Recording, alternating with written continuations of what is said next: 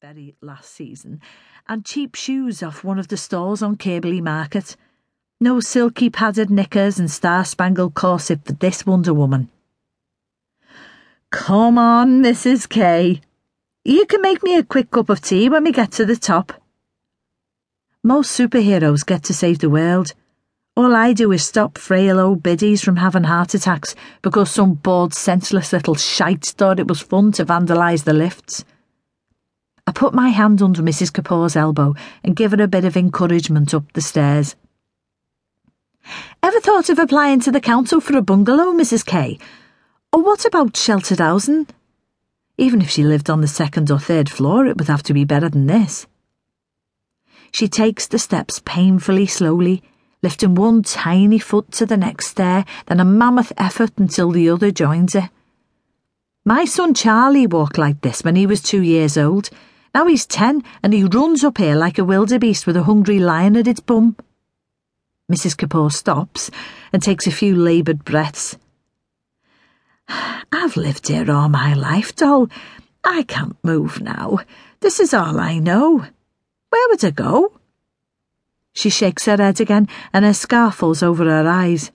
I put down one of the bags and push it back for her. I'll be going out of here in a wooden box sooner than she'd like if she has to keep using these stairs. The council has given up bothering to come and fix the lift, no matter how many times I ring and complain. It works for about three days, sometimes not even that long. Then someone kicks in the door or pulls off the control panel. Once, there was a big pile of poo in there, and frankly, I couldn't swear that it was from a dog. In my role as superwoman, I had to clean it up, of course. I'm on first name terms with everyone in the local housing department. Not that it does me any good. You'd think they'd be nicer to one of their regulars. Frankly, their customer service isn't what it should be. While we catch our breath, I'll tell you a bit more about where I live. It's what's commonly called a sink estate on the outskirts of Liverpool. Our tower block, one of three on the estate, is bordered by a ragtag of run-down council houses and prefabs that probably should be condemned by now. Row upon row of grey, box-like houses that were built as a temporary measure during the Second World War, with nothing more substantial than Lego bricks.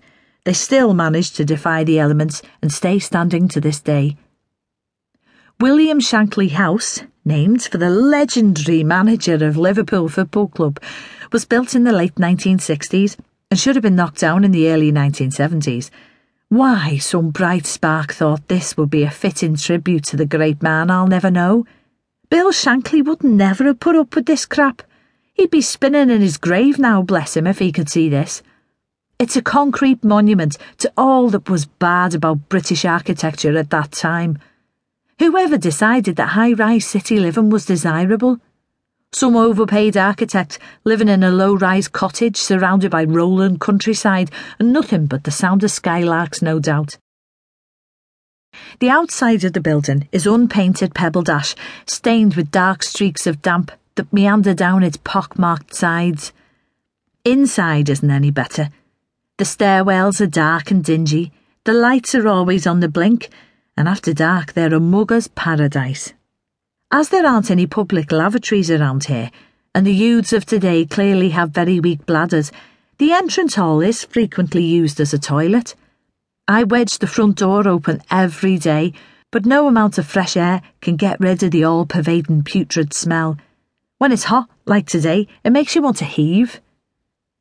While Mrs. K and I tackle the steps to the next floor, I'll tell you a bit about me, too, other than the fact that I'm an unpaid superwoman. I'm 27 years old, but feel as if I've lived three lifetimes already. I've got lots of smile lines for my age, even though sometimes there's not been a lot to smile about. I'm fit as a flea from climbing 10 flights of stairs a dozen times a day. Think of all the money I save on expensive gym membership. You have to look on the positive side, don't you?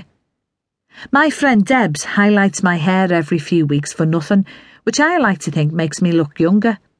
I've got one of those trendy short bobs, also courtesy of Debs, which is born mainly out of a need to have low maintenance hair because, despite being unemployed, I never seem to have time to do it.